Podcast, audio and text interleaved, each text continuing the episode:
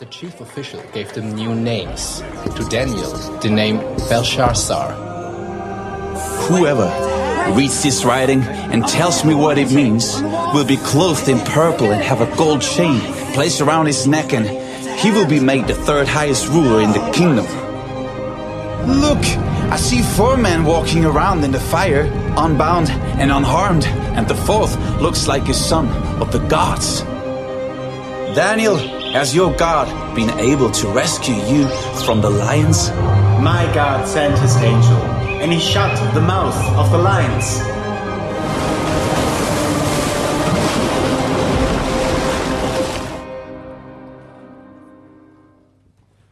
Tak ještě jednou vítej v ICF. Eh, Jsme uprostřed série Daniel, což znamená, že se bavíme o příběhu muže jménem Daniel, což je biblická kniha. Je to příběh, který se odehrává před dvěma a půl tisíce lety a mě fascinuje ten, ten obrázek, který tam teďka už není, ty, tyho, toho pohyblivého moře, toho pohyblivého moře a ty, ty pevné skály a toho majáku na tom a, a toho pocitu, který někdy my máme v životě, že bychom si přáli, aby v životě jsme měli takovýhle pevný bod, aby tam byla ta skála, aby tam byl ten maják a aby i uprostřed takovýchhle bouří, který v životě někdy můžeme obrazně taky prožívat a potom ve skutečnosti, tak aby tam byl nějaký ten pevný bod, na kterým se můžeme zachytit, který, kde se nemusíme bát a kde můžeme mít určitou jistotu. A já mám dneska mluvit na téma, jak se přiblížit k Bohu a chtěl jsem začít eh, trochu takovým způsobem, protože řeším v hlavě takový jako dilema občas, nebo dilema, takový jako nepohodlí. Nevím, eh, jakým způsobem vy to prožíváte, takže, takže budu teďka zkoušet takový hlasování, jo, že budete zvedat ruce. Eh, Vím, že to nemáte moc rádi. Eh, Způsobem vám trochu nepohodlí, abyste se cítili trochu nepohodlně jako já a tím pádem budeme na stejné vlně. A zeptám se vás na začátek, kdo z vás jste tady v ICF, nebo chodíte do nějaký jiný církve, nebo kdo z vás jste přišli k Bohu proto, že vás vlastně pozval nějaký kamarád, někdo známý, prostě nějaký člověk vás na to jako navedl. Jo? Tak vepředu hodně, vzadu moc ne, dobře. Tak nevím, jestli vzadu, protože špatně vidím, nebo protože máte pocit, že na vás nevidím a tak nezvedáte ruce. Děkuju, děkuju. Vy, vy to nevíte, ale na světlech dneska sedí můj dobrý kamarád Honza, takže, takže mě podporuje, jo? Takže, mi, takže mám s ním takovou nedomluvenou spolupráci, on mi jde hrozně na ruku a to mám, to, proto jsme kamarádi, že? Asi víc důvodů bude. A, a doufám. A pak eh, teda mám druhou otázku. Kdo z vás jste přišli do církve nebo k Bohu, protože jste šli po ulici, někdo vás tam oslovil a prostě se mu podařilo vás jako získat vlastně pro věc, pro myšlenku a dneska jste u Boha nebo v církvi. Je to tak, že jako tam nezvedl ruku vůbec nikdo, nebo jenom proto, že to nevidím, nebo že opravdu nikdo nezvedl ruku? Musíte mi pomoct ze sálu. Nikdo, že? No, tak. Přesně tak, jako my, když se bavíme na tohle téma, jak, jak se přiblížit k Bohu, tak eh, je to právě vždycky jako otázka, jak, že? A eh, jak pro sebe a jak pro ty lidi kolem sebe. Protože tenhle příběh, eh, tahle, tahle část toho Danielova příběhu je přesně o tom, jak Daniel, jako muž s židovským původem, člověk, který chce následovat Boha a následuje Boha celým svým srdcem a životním stylem a, a taky svým, svojí myslí, tak eh, je uprostřed kultury, která není moc přátelská a přivádí k Bohu, de facto přivádí k Bohu nejmocnějšího eh, krále, no, nejmocnějšího člověka tehdejší doby. A existují právě eh, Existují skupiny křesťanů, eh, který se snaží jít na ulici a, a přesvědčit tam lidi, aby uvěřili v Ježíše. A nepotvrdila se teda úplně mezi náma dneska večer statistika, že někteří lidé opravdu uvěří, takže já to nechci jako negovat a hejtovat, protože Bůh si to používá, to, že, to, že někteří lidé mají tuhle odvahu a tuhle, eh, tuhle kuráž jít z kůží na trh, jakýmsi způsobem a, a jít na ulici a mluvit s úplně cizíma lidma za úplně nepředvídatelných okolností. A některým z nich dokonce pomoct Ježíše poznat, ale právě současně ta, ta statistika, že většina z nás nepřišla do církve a nepřišli jsme k Bohu proto, že nás někdo oslovil na ulici, ale protože jsme měli kamaráda, příbuznýho, někdo prostě známý z našeho okruhu, nám pomohl vidět Boha a pomohl nám najít cestu do, do, do té duchovní rodiny, do, do rodiny věřících. A vlastně existuje takový někdy vyřčený a ne, někdy nevyřčený, nevyřčený tlak, že pokud nechodíš na tu ulici, tak nejseš dost dobrý, nadšený, zapálený, odvážný křesťan a, a měl by si být vlastně lepší následovník Ježíše a měl by si na tu ulici jít. Takže já jsem chtěl tímhle trošku začít, protože bych tě rád dneska o tohle tlaku někdy vyřčeného a někdy nevyřčeného osvobodil, protože nemusíš. A mám k tomu ještě jeden speciální důvod, protože já sám uh, jsem uh, de facto, já nevím, možná 10-15 let žil v tomhle přesvědčení, že ti věřící, kteří to právě takhle nedělají, takže právě nejsou nadšení dostatečně a že nejsou vlastně dobrý následovníci Ježíše. Já jsem byl tak nadšený a přesvědčený do téhle metody, že jsem chodil klepat na dveře a často jsem stával na ulici s kytarou a pak jsem z kytary odešel k tomu mikrofonu a teď jsem těm lidem to jako, já jsem to nevysvětlil, já jsem to kázal prostě. Jo, že je to nebe, lidi to nebe ztratili, teď je tady peklo, jo, a jestli nepřijmeš dneska večer Ježíše, nebo dneska odpoledne, nebo dneska ráno, podle toho, když jsem na té ulici stál, eh, s nějakýma kamarádama, který mě pozbuzovali v tom, abych byl odvážný, protože jsem měl sevřený půlky a, a jo, a teď v tom břiše byla ta louka, na který lítali ty motýly, jo, a lechtali mi vnitřní stranou břicha. Taky to znáte asi, že zrovna dneska, tady je mezi náma jeden kamarád, zítra má státnice, jo, tak jsem říkal, tak jsi dneska v církvi, že eh, s nadějí, že ty jdeš dneska s ním a on dneska zítra půjde s tebou, protože ty motýlci, pište si to, já mu to slibuju, on to ví sám za, sám, sám, za sebe už teďka, ty motýlci tam zítra budou, i když tam bude i Bůh. A je to zajímavý, ale čím víc motýlků, tím víc Boha hledáme. Nevím, jestli má motýly něco společného s Bohem, v jsem to neviděl, v každém případě, v našem případě tak často funguje, že, že hledáme Boha vlastně v těch dvou situacích. Jsou dva, jsou dva takové extrémy v našem životě, že, že někdy jsme snadno u Boha, protože všechno se daří, a někdy Boha hledáme, protože se všechno tak moc nedaří.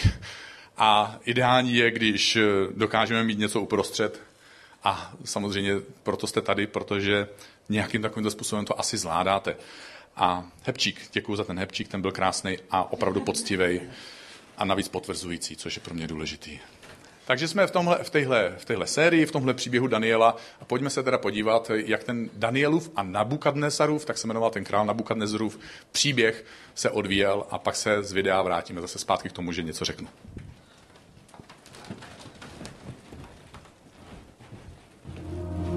Já, Nabukadnezar, jsem žil šťastně a spokojeně doma ve svém paláci.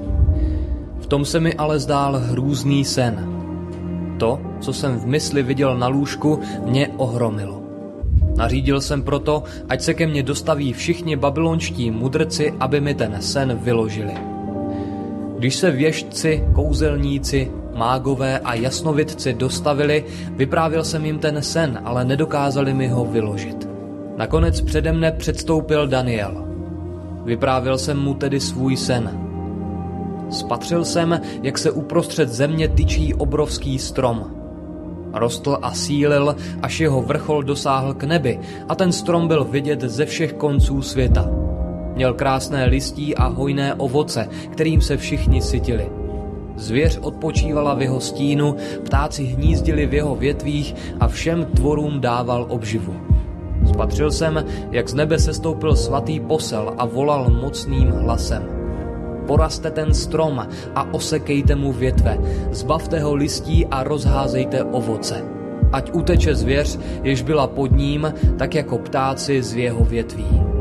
Pařez i z kořeny mu však ponechte v zemi. Daniel tam dlouho stál otřesen. To, co mu přicházelo na mysl, ho děsilo. Pak odpověděl – ten strom, který si viděl růst a sílit, až jeho vrchol dosáhl k nebi, strom, který byl vidět z celého světa, ten strom si, králi, ty. Zde je výrok nejvyššího o mém královském pánovi. Budeš odehnán pryč od lidí a budeš bydlet mezi zvířaty. Tak strávíš sedm období, než poznáš, že nad lidským královstvím vládne nejvyšší a komu chce, tomu je udílí. Onen rozkaz, že stromu má být ponechán pařez i z kořeny, pak znamená, že své království znovu dostaneš, až uznáš vládu nebes. Kéž proto královská výsost ráčí přijmout moji radu. Naprav své hříchy spravedlností a svou vinu laskavostí k trpícím. Kéž bys byl dlouho šťastně živ. Uběhlo 12 měsíců. Když se král jednou procházel po terasách babylonského královského paláce, zvolal. Veliký Babylon, svou vlastní mocí a silou jsem ho vybudoval v královské sídlo ke slávě své velebnosti. Král to ještě ani nedořekl, když z nebe zazněl hlas. Slovo pro tebe, králi Nabukadnezare, ztratil si království. V tom okamžiku se to slovo o Nabukadnezarovi splnilo. Byl odehnán pryč od lidí, jedl trávu jako bík a tělo měl mokré od rosy, až mu narostly vlasy jako orlí peří a nechty jako ptačí pařáty. Já, Nabukadnezar, jsem po té době nakonec pozvedl oči k nebi a rozum se mi vrátil. Tehdy jsem dobrořečil nejvyššímu.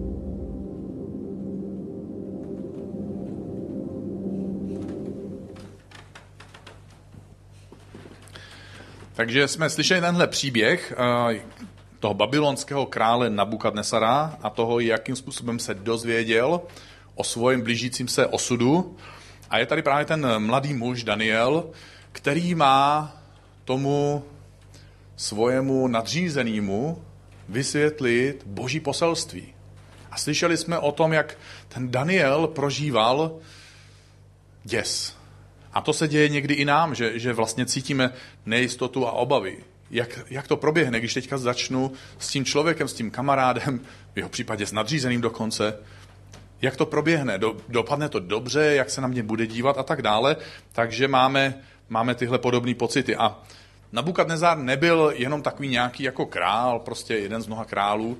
V tom příběhu to zaznělo, on to o sobě sám řekl, já jsem sám vydobil tohle království, já sám jsem se stal díky svým schopnostem králem, já jsem dobil obrovský území a stal jsem se vládcem největší říše tehdejší doby.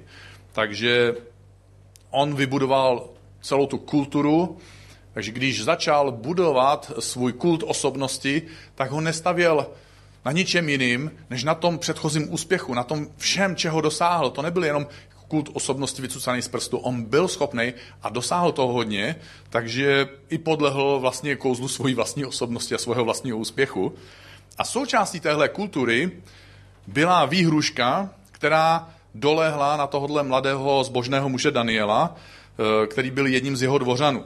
A ta výhruška právě se podobá někdy tomu, co my můžeme taky zažívat. Budeš mi sloužit, nebo tě potrestám, což úplně tak jako není samozřejmě dneska takhle položený, ale ty jiné věci, jo. Budeš se chovat jako my, nebo nezapadneš. Budeš myslet jako my, nebo s náma budeš ve sporu.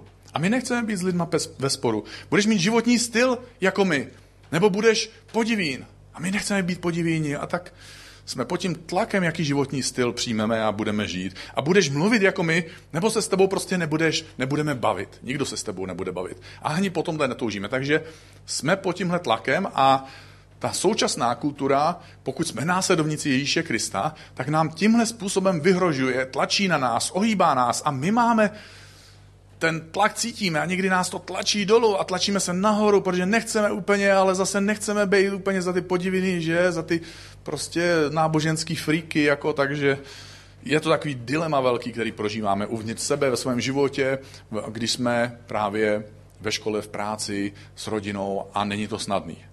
Daniel se neplánovaně a nechtěně ocitl pod tlakem babylonské kultury. A babylonská kultura byla jakýmsi pouhým pokračováním kultury kultu člověka, kterou zavedl Adam pod vlivem božího nepřítele někde na počátku světa. Člověk se prostě na počátku světa rozhodl, že nebude omezovaný Bohem. A vezme si tu jedinou věc, kterou mu Bůh nedal. Bůh mu dal celý svět, Bůh pro něj připravil celou, celou jako zahradu, celý ten ráj. Adam měl všechno k dispozici, všechny zvířata, všechny ženy, jo, byla jedna, tak prostě všechny, Jo? Prostě měl to jednoduchý právě. A že kdyby se chtěl rozvést a někoho si vzít, tak věděl, kdo to bude. Jo? A prostě měl všechno k dispozici, všechny stromy, ovoce, zeleninu, e, zvířata, e, vše, všechny řeky, vody, moře. Jo? Mohl si vybrat, ke kterým moři si zajde. Měl spoustu času, takže tam mohl jít, nemusel spěchat. A ale on se soustředil, podlehl na tomu dojmu, že hrozně moc potřebuje tu jedinou věc, kterou k dispozici nemá. On nebyl vděčný za to všechno, co měl a hrozně moc usiloval o tu poslední věc, kterou neměl, což byl vlastně podvod. A pro nás je to těžký v životě být vděčný za to, co máme a nakonec zjišťujeme, že samozřejmě hrozně moc chceme to, co nemáme. A je to někdy v nás boj a k tomu boj, boj podléháme. A člověk tímhle způsobem ztratil boží blízkost, ztratil vlastně možnost být s Bohem a dospěl do bodu, který, o kterým čteme o pár stránek dál v Biblii, v knize Genesis, kde se píše, lidé si pak nakonec řekli, pojďme tedy, jsme bez Boha, nemáme nic, postavme si město a věž. Což pokud jste někdy slyšeli babylonská věž, to je ono, to je ta, to je ta babylonská věž slavná. Jejíž vrchol dosáhne až k nebi. Tak si konečně uděláme jméno. Protože my nemáme žádné jméno. My nemáme žádnou pověst. My nemáme žádný smysl života. My nemáme žádnou identitu. My nic nevlastníme. Takže pojďme si vyrobit něco, co nám dá naši identitu. Pojďme vybudovat něco, co nás přesahuje, aby jsme měli pocit, že něco na tom světě znamenáme. Protože jinak to vypadá, že neznamenáme vůbec nic. A děje se nám to dodnes. My spojujeme svoji identitu s naším úspěchem, a nebo spojujeme naši identitu s naším neúspěchem, pokud neuspějeme. A obojí dvojí je pro nás zraňující. A tak se už na začátku světa objevila tahle nesvatá trojice. Já, mě a moje.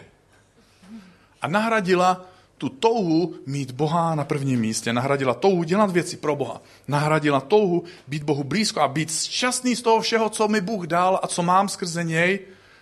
A protože jsem tohle všechno, všeho jsem se zdal a my lidé jsme se toho vzdali, tak jsme nešťastní. A prorok Izajáš tuhle situaci lidstva popisuje a někdy to vypadá, jako by prorok Izajáš žil dokonce v dnešní době. On píše, teď tedy slyš ty milovnice rozkoší. Jestli nějaká nějaká éra lidstva měla možnost zažívat rozkoše, my máme největší možnosti. My máme opravdu možnosti neuvěřitelné. A teď si sedíš v bezpečí, to, což je další jako věc, navíc pro nás tady v Česku to znamená hrozně moc, protože nevím, jestli jste věděli, že existuje takzvaný Peace Index, to znamená uh, žebříček uh, pocitu míru a klidu. Česká republika je někde hned za Švýcarskem a Rakouskem a takový ty jako údajný Ameriky a spol, jo. Daleko, daleko za náma vlajou, jo. To konečně jsme to někomu natřeli. A dneska na to reagoval můj kamarád ze Sokolova a říkal, no jo, to asi dělají ten žebříček, ale nebyli v Sokolově, že? A já, se, já jsem na to reagoval, ne, právě oni počítají i s tím Sokolovem a navzdory tomu ten zbytek České republiky je tak míru milovnej, že prostě přetlučujeme i to, co se v tom Sokolově jako děje.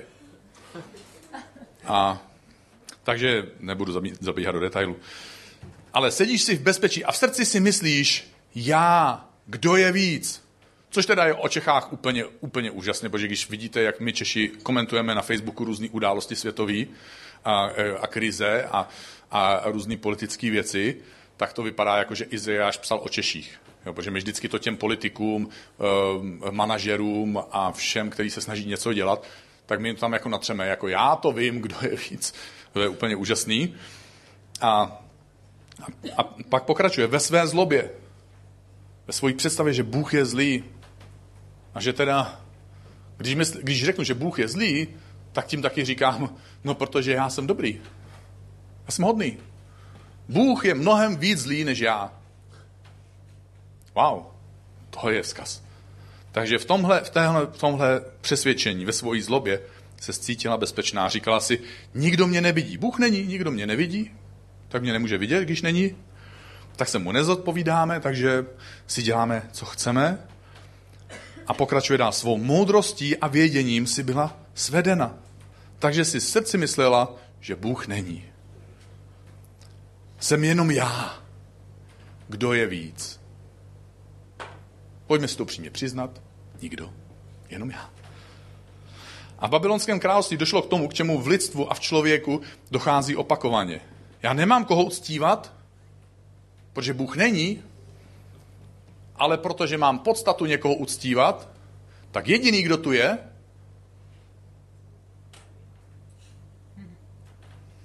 Dobrý, jsem tu já. Takže v tom uctívání postupujeme po takových pomyslných schodech. A já tady mám kamarádku Vicky, která si navlíká anonymní kulkulu, abyste ji nepoznali. Takže teď anonymní. Posvítíme si na ně, abyste ji dobře viděli.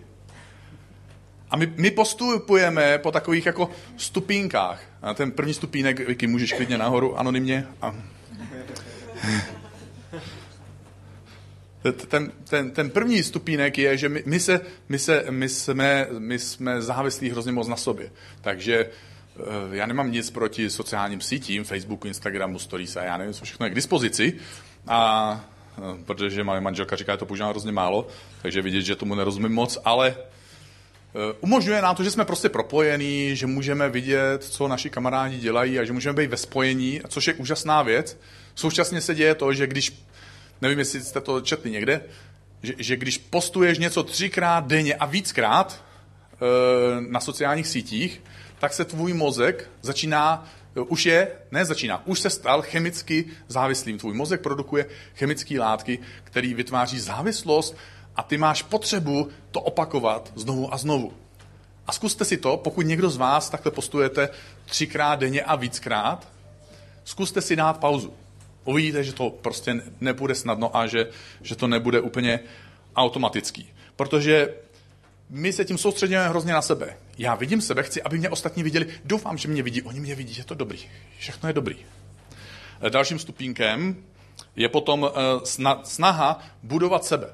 Mít pocit, že já jsem OK a rozšířovat svoje království. Já to za chvilku budu vysvětlovat. Bůh nemá nic proti tvojemu úspěchu, vůči tomu, že se vzděláváš, že se zlepšuješ, že máš kariéru, nebo že se ti něco daří, ale, a teďka od toho trošku už se posunu na nás, následovníky Ježíše, nebo na nás věřící, protože to nemusí být vždycky to samý, my si někdy jako věřící můžeme vybrat, že budeme poslouchat jenom jeden druh kazatelů. Jenom takový ty, takovýho toho svého oblíbeného.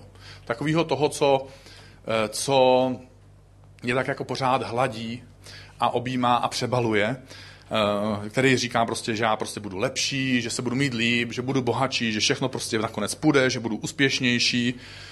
A přitom eh, můžu žít nemorálně, protože toho kazatele taky slyšíme, jak tvrdí, nikdo tě neodsuzuje, protože Ježíš tě neodsuzuje. Jdi a žij, jak si chceš. A přijď takový, jaký jsi, a v klidu zůstaň takový, jaký jsi. A my máme v hlavě potom takové myšlenky, e, a to je, to je ten poslední stupínek, můžeš vystoupat nejblíž tomu trůnu, ještě si nesedej. A to je ten konec toho všeho, a to je naše soběstřednost. Jo, já mám vždycky, já mám vždycky pravdu. Sice ta moje pravda stojí na mojich pocitech, které jsou jako na hopačce, ale když já to tak cítím, já to tak cítím, a mám pocit zranění a proto to musí být tvoje chyba. Tady by měla být taková hlava, co mluví. Jo, a už tam byl ta jedna myšlenka, teď je tam ta druhá. Mám vždycky pravdu, mám pocit zranění, ale protože mám vždycky pravdu, tak to nemůže být moje chyba, takže je to tvoje chyba. A tak já se nemu, nemusím měnit, protože chyba není ve mně. Musím změnit tebe, protože je to tvoje chyba. Ty se mi musíš omluvit, ty se musíš změnit, ty musíš dělat věci jinak. A budu se řídit víc svými pocity, než tím, co je správné. Protože správné je to, co cítím já. A když začnu nakonec cítit, že jsem někdo jiný, tak prostě budu někdo jiný a nikdo mi do toho mluvit nebude. Protože já mám pravdu znovu já. I když je to jinak, než to bylo předtím. Ale předtím jsem se nemýlil, to jsem měl pravdu a teď se taky nemýlím, že mám taky pravdu. Protože pravda je relativní podle toho, jak já to cítím právě teď. Takže nakonec můžeš si odpočinout. Usedáme na trůn svého života, na jakýsi pomyslný střed někde v našem nitru, kde je ta křižovatka všech rozhodnutí, priorit a to motivací, který nás pomáhají v těch životních rozhodnutích a pomáhají nám odbočit doleva, jít rovněji doprava, zastavit se nebo jít zpátky. A společnost Bar- Barna Group, což je americká společnost, která dělá průzkumy ve Spojených státech, ale myslím si, že v Česku by se to až zase tak moc nelišilo, tak eh, tam položili otázku, na základě čeho si křesťané, lidi, kteří si říkají křesťani, na základě čeho křesťané dělají svoje rozhodnutí a zjistili následující odpovědi. 31% křesťanů dělá svoje morální rozhodnutí založení na tom, že mají pocit, že je to správné a že mají pocit, že to je pohodlné. Že to jako nebude moc stát, že to nebude moc bolet. 18% lidí staví svoje morální rozhodnutí na čemkoliv, co jim přijde, že je pro ně nejlepší. Jestli je to pro mě dobrý, tak to bude asi morální, ale dobrý. 14% lidí staví svoje morální rozhodnutí na čemkoliv, co vyvolá menší konflikt s druhými lidmi.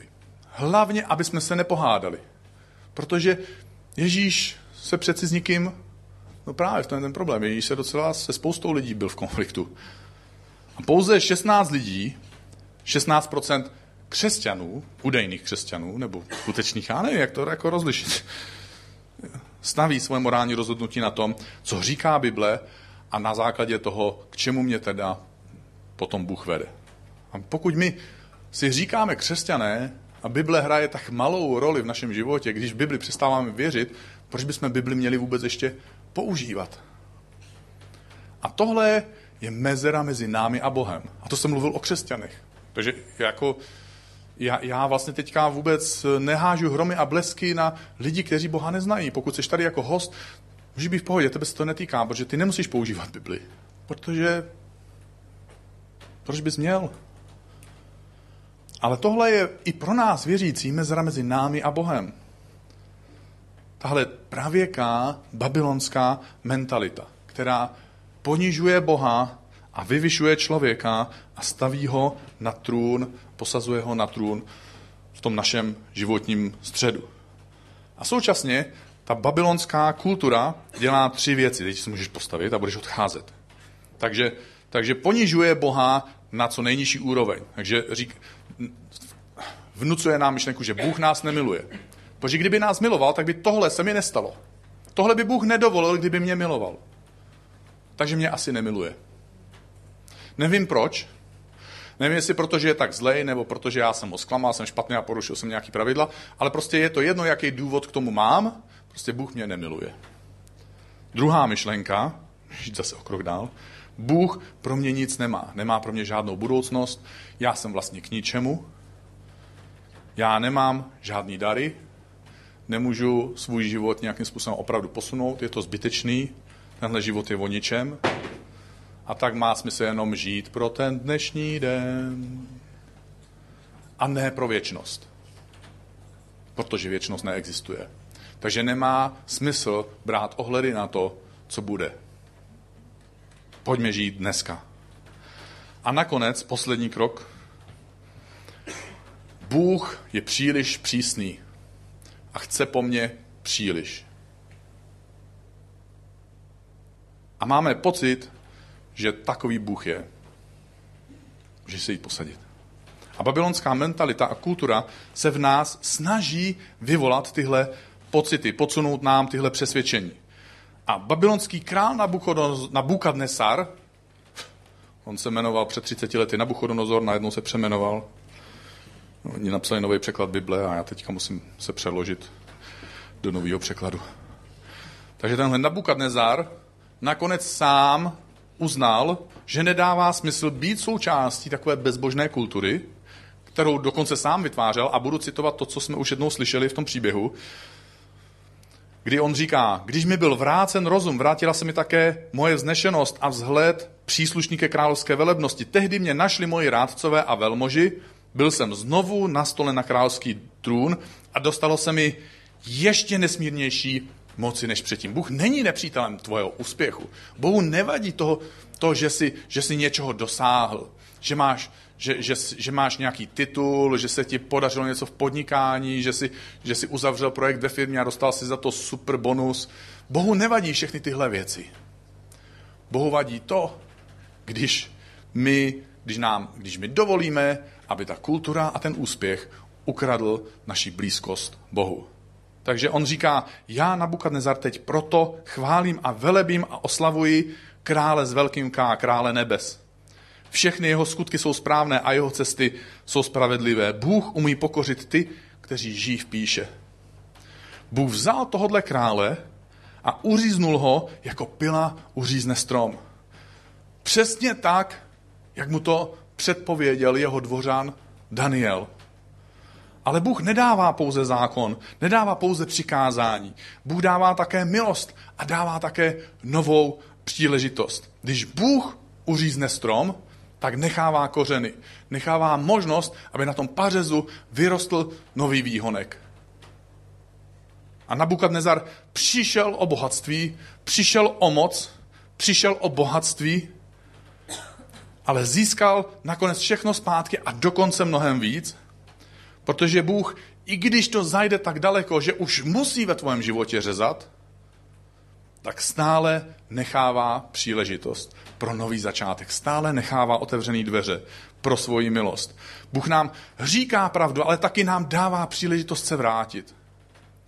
My, když jsme se dostali takhle daleko od Boha, tak co můžeme teda udělat, aby jsme se k němu přiblížili? Můžeme dělat to, co dělal král Nabukadnezar. Můžeme se rozhodnout, že budeme dávat Bohu přednost a vyvýšíme ho navzdory kultuře. Autor Žalmu 145 píše, Bože můj, králi, tebe velebím, tvé jméno chválím, navždy, na věky. Je to hrozně silný prohlášení, hrozně načenecký prohlášení. Sportovní fanoušci, český určitě, a určitě známe i zahraniční sportovní fanoušky, ty můžou v sobotu večer, můžou řádit na stadionu, můžou řvát, jo, můžou se pomalovat, můžou se chovat jako blázni, jako šílenci, a když ty samý lidi přijdou v neděli ráno do církve a ty budeš nadšený z Boha, tak řeknou, že jsi fanatik. Přesně tak. jo, vy jste moc hlasitý. Jo, vaše hudba je moc hlasitá. Vy jste moc nadšený. Vy to berete moc vážně. Aha, promiň. My už to neuděláme. Mám tady takovou krásnou paralelu. Ježíš výjížděl na oslu do Jeruzaléma a řekl, když mě nebudete chválit, kamení mě bude chválit. Jestli vy nedovolíte svému srdci, svému nitru být nadšený z toho, co všechno jsem vám dal a nebudete za to vděčný, kamení bude vděčný. Bůh nepotřebuje tebe a mě, aby jsme ho uctívali. Bůh říká, já si najdu někoho jiného a když si najdu někoho jiného, vždycky tu mám kamení. S tím se dohodnu. S nadějí někdy než s tebou. A teď tnu do živýho trošku, jo, já to musím udělat a dělám to hrozně nerad. Protože Bůh chce hledat někoho, kdo přijde v neděli včas. Kdo bude nadšený, že může s ním být. Kdo nečeká na to, jaká bude atmosféra, kdo nečeká na to, až začnou písničky, kdo nečeká na to, až začne ta druhá písnička, třetí písnička a prostě teď je ta pauza, kdy už konečně začne. Ale kdo, kdo přijde nadšený, kdo, kdo je tak blízko Bohu a, a prožívá to tak moc, že dává Bohu celé svoje srdce, otvírá mu svoje nitro, a kolem něj vzniká ta atmosféra. Ve chvíli, kdy jedna písnička skončí, on neskončil, protože je uprostřed svojí modlitby a ještě než ta další písnička začne, tak on nestačí to všechno doříct. Takže to nerad říkám, protože když eh, se mezi našimi vedoucíma hrá taková hra, eh, kdy se všichni vždycky smějou, co by ten druhý nikdy neřekl, tak o mě řekli, Daniel by nikdy neřekl, jdeš pozdě. Já prostě nikomu neříkám, jdeš pozdě. Za prvý, protože to nepříjemný, eh, lidi nerad kárám. Eh, za druhý jsem vděčný, že vůbec přišli. Takže jsi tady, takže jsem vděčný, já jsem rád, že jsi tady, já hrozně nerad to říkám, mě to jako opravdu je nepohodlný, ale současně to o nás někdy něco říká.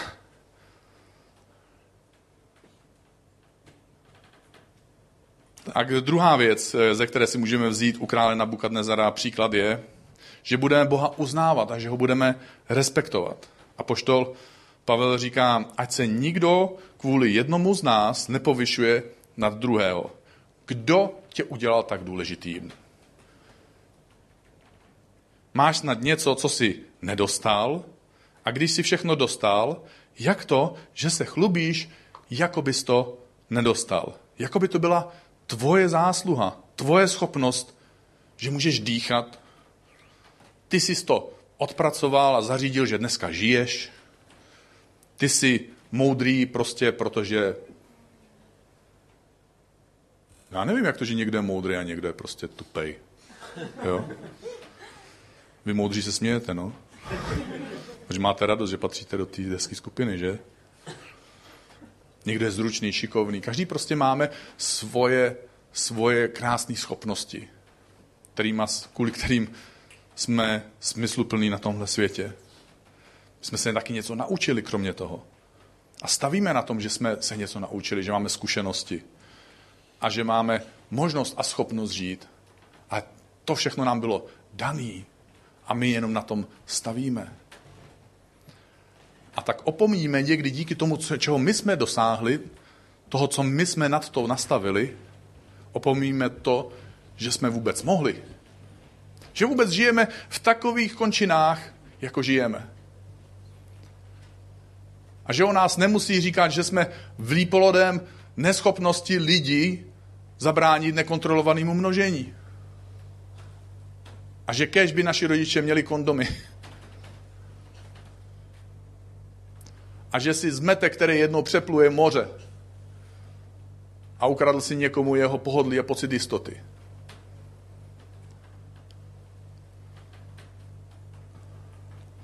Máme to štěstí, že jsme tady vlastně.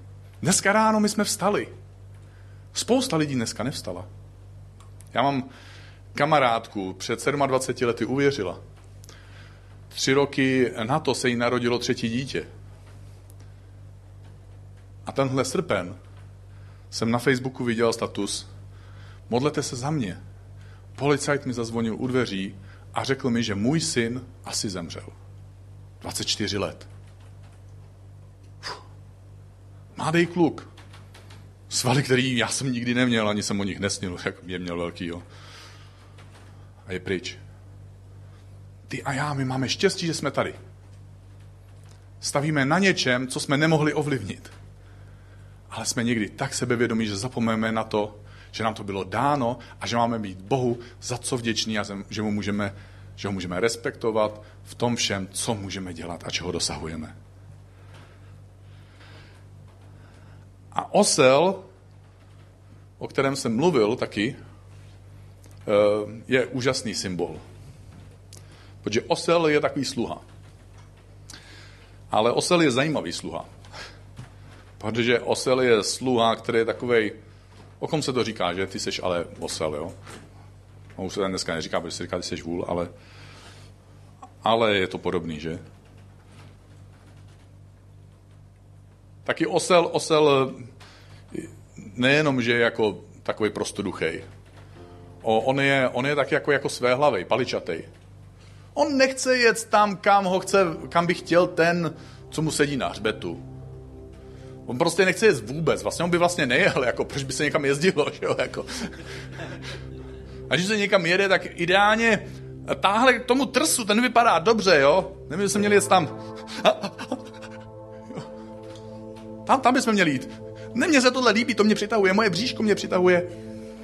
Moje potřeby, já mám potřeby. Halo, pane, nahoře, mám potřeby.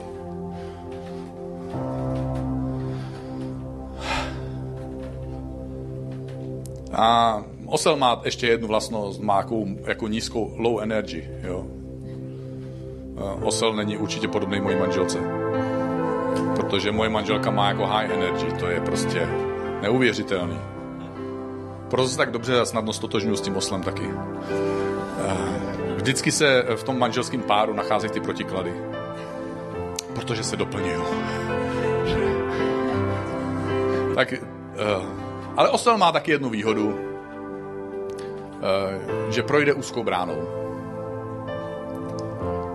A teď zpráva, kvůli který jste si jako asi dneska ráno nevstali a neřekli jste si, kež bych tohle dneska slyšel a zjistil. Bude to velký poznání o mojem životě o mojí osobnosti a o mojí budoucnosti. Každý z nás můžeme být osel.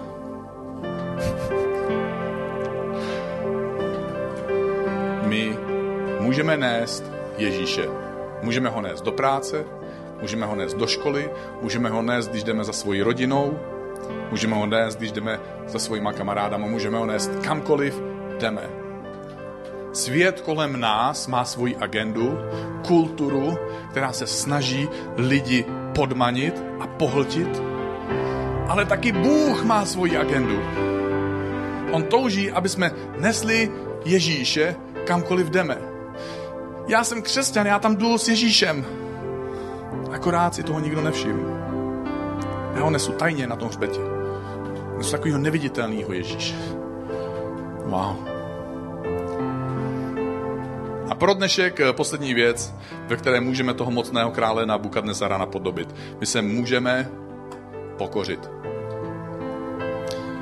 I ve svém úspěchu, ve svých výsledcích, i ve své kariéře se ty a já můžeme pokořit. A poštol Jakub píše, pokořte se před Boží tvář a on vás povýší. Existuje jeden druh osla ten má na tu zajímavou kresbu, to je kříž. A je dost dobře možné, že na tom oslým hřbetu, který nesl Ježíše Krista do Jeruzaléma, byl už tehdy tenhle symbol kříže. A pokořit se a nést kříž znamená, že si klekneš před Bohem. A my někdy čekáme v životě, až nás životní okolnosti srazí na kolena a říkáme najednou, Bože, kde jsi? A můj děda, který byl nevěřící, tak měl poučku, kterou moje manželka nemá moc ráda. A to je, Dančo, když něco spadne, nezvedej to, protože co leží, už nemůže spadnout. Kluci se smějou, holky ne. Kucí, kucí. Máte na čem pracovat. To bylo dokonalý normálně, kluci se smějou, já jsem řekl větu a slyšel jsem ženský hlas. Amen. Už to nemůže být lepší. To bylo kázání samo za sebe, já vám děkuji za tuhle úžasnou spolupráci. Ale co jsem ti chtěl říct? Je lepší si kleknout na kolena před Bohem, než čekat, než že tě život srazí. Protože když už si na kolenou v životě, nikdy už srazit na kolena nemůže. A zkusit to představit, kdyby církev byla plná lidí, kteří nestaví věže pro sebe a pro svoji slávu, kteří nebudují svoje království a ne, nebudují si svoji identitu na svém úspěchu, nebo nezbírají si dodatečně svoji identitu na svém neúspěchu. Protože ty nejsi tvůj úspěch a ty nejsi tvůj neúspěch. My můžeme budovat něco pro Boha a můžeme stavět svoji identitu na, identitu na tom, jak nás Bůh vidí, co do nás vložil, že jsme jeho synové a že jsme jeho dcery. A že můžeme žít pro něco většího, pro jeho slávu. A zkusit to představit, že tyhle lidi, včetně tebe a mě, by pak vyšli ven do těch svojich Jeruzalémů, do těch svojich míst, kam chodíme. A nesli by Ježíše na svém hřbetu, ne toho tajného, ale toho, který je vidět toho, před kterým nakonec lidi ho oslavují a hážou mu palmový ratolesti pod nohy a někdy mu plivnou do tváře a někdy po něm hodí kamenem. A my to neděláme pro tu slávu, a my to neděláme proto, aby jsme se mohli cítit mučedníkama, my to děláme pro Ježíše, který ho proneseme tou branou. A mnozí máme Ježíše takovýmhle způsobem na svém hřbetu. Ano, někdy jako běžíme trošku jinam, někdy ho na chvilku schodíme, protože je těžký. Máme pocit. Někdy, ho, někdy přes něj přehodíme ten kouzelný plášť neviditelnosti. Jo.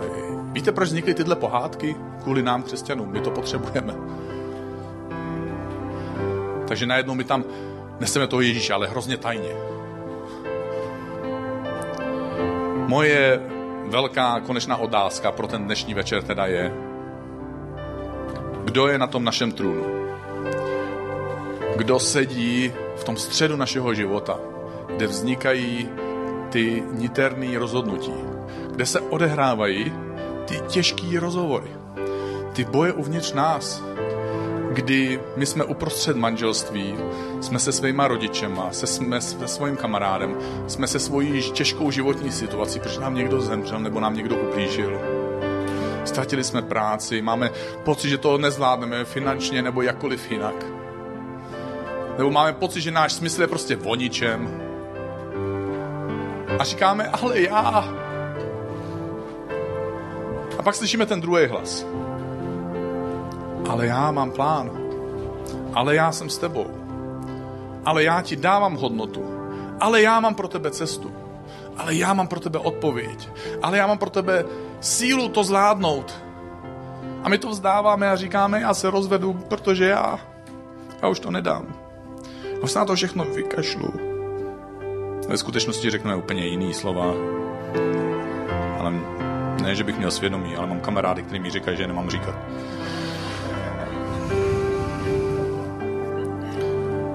Ale já. A pak my slyšíme, ale neboj se. Ale já se tak bojím. Ale neboj se. Takže jestli chceš, pojď se se mnou postavit a modlit se.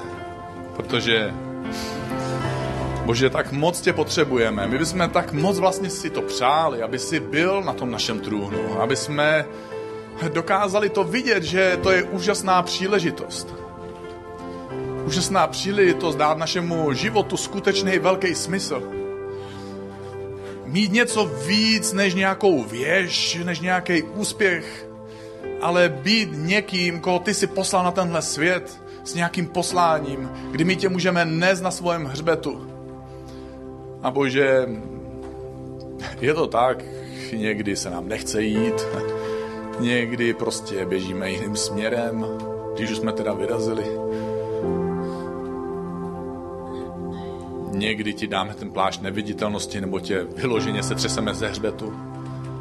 Ale Bože, taky se chceme ohnout, chceme sklonit ty svoje kolena, aby ty si mohla ten náš hřbet znovu nastoupit.